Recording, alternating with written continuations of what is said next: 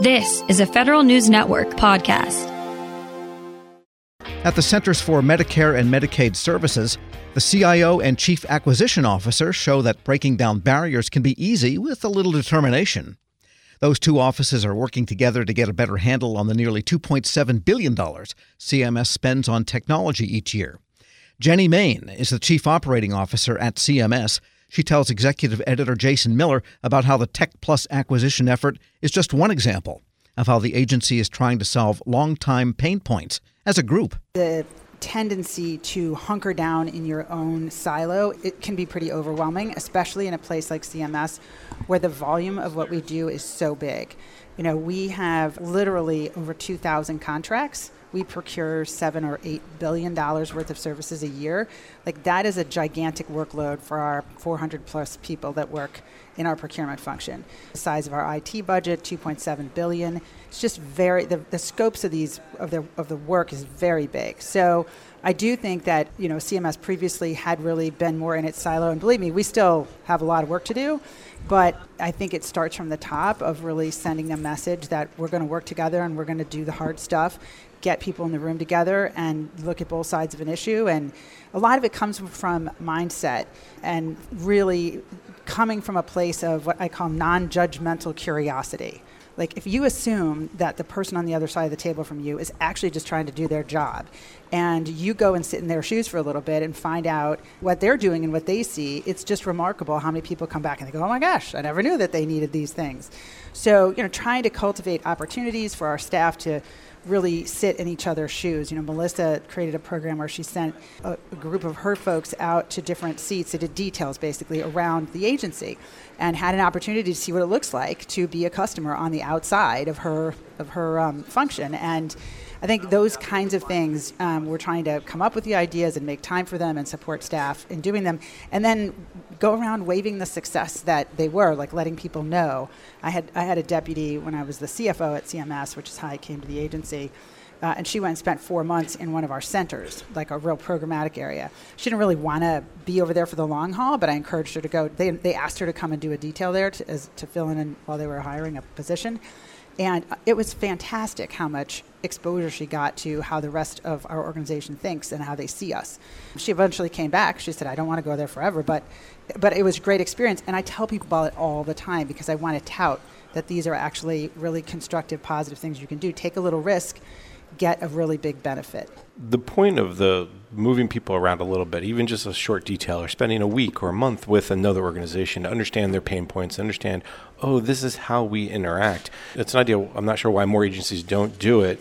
Do you get a sense of, of that this was a initially hard to get people to do it and now they're like oh no when can i go you know i love hr but wow it'd be great to see what it's like in, in the budget world yeah, I think it's mixed. You know, there, there, definitely are people who are like, wow, this is really cool, and I can't wait to do it. And there are still people I just heard the other day, you know, we're, ta- we're trying to figure out succession planning like most agencies. You know, it's such a challenging topic.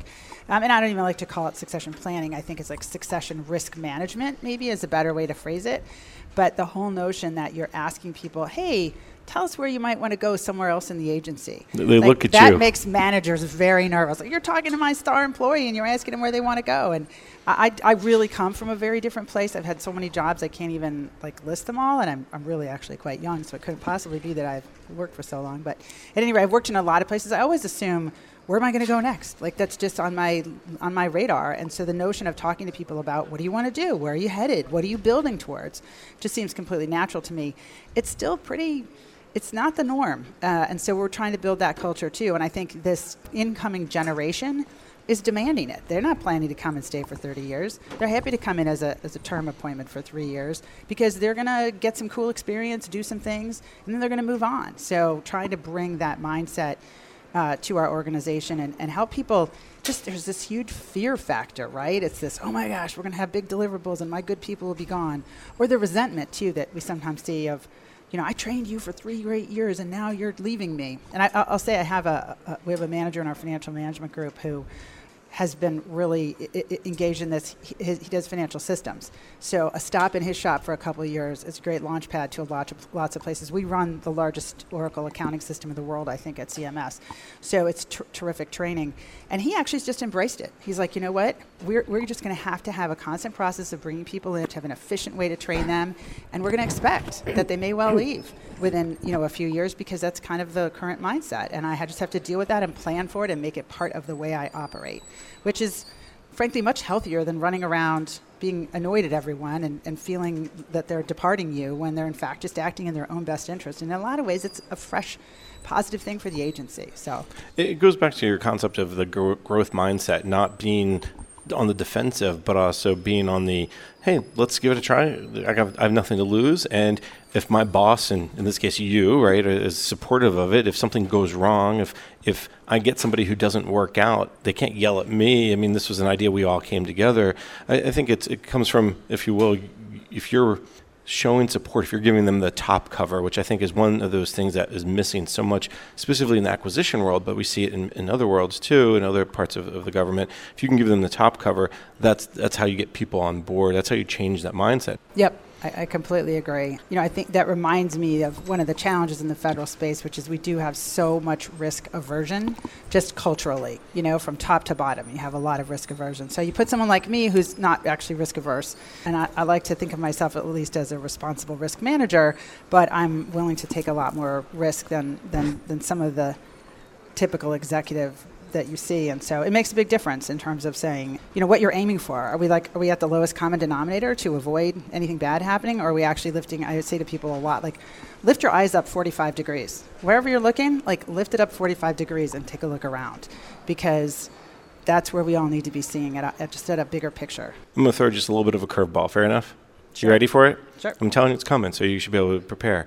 What's a risk you took just you know in the last six months, last year that you would say, hey, that worked out well, or even the opposite, that maybe didn't work out as well as I thought. As anything comes to mind? Well, I- will tell you one. Um, we, we were advised by our legal counsel not to send a notification to a subset of, of our uh, beneficiaries about something that was happening with their account. And we wanted to get the information out to them to say, hey, here's what's happening. It was a simple statement. And um, the general counsel's office had a lot of reasons why that might be a bad idea. And I just said I'm happy to. I'm not. Ha- I, I'm willing to say I'd rather err on the side of informing this subset of our beneficiaries about what's going on than to say nothing out of fear that these three sentences would alert them that something was being done wrong when in fact we're doing everything we can to help them. So it's, it's sort of a simple thing. But I said to the team that the team wanted to, to send the notice, and I said I will be the senior official who signed off on this. Like you know, and honestly, to their credit, I always, when I do this kind of thing, I say, if you want to send me an email and I will confirm it back, like I will give you in writing that I'm signing off on this. And they actually didn't even ask me for it, which is kind of interesting. So, like, hey, you know, uh, but that's the kind of thing, you know, you have to be smart about it. You have to have good judgment. But if you just live in a world where you're constantly afraid of what might happen, then you find yourself making, when you step back as a taxpayer and a citizen and you put your hat on and you say, and, and you think of all those conversations you've had with your neighbors, like, can you believe how stupid this was, right? So I try really hard to step back and put that hat on and say, all right, is this the right outcome? Jenny Main is the Chief Operating Officer at the Centers for Medicare and Medicaid Services, speaking with Federal News Network's Jason Miller. Find much more coverage of the Government Contract Management Symposium at federalnewsnetwork.com. Still to come on Federal News Network, the National Academy of Public Administration comes up with a new idea to help Congress understand science. It's the Federal Drive with Tom Temin, here on Federal News Network. Grab a 30-day free trial of Live by Live Plus, and you'll get unlimited skips, commercial-free music, and all of the podcasts and live streaming events you can handle. Visit livexlive.com slash podcast one to learn more and start your free trial.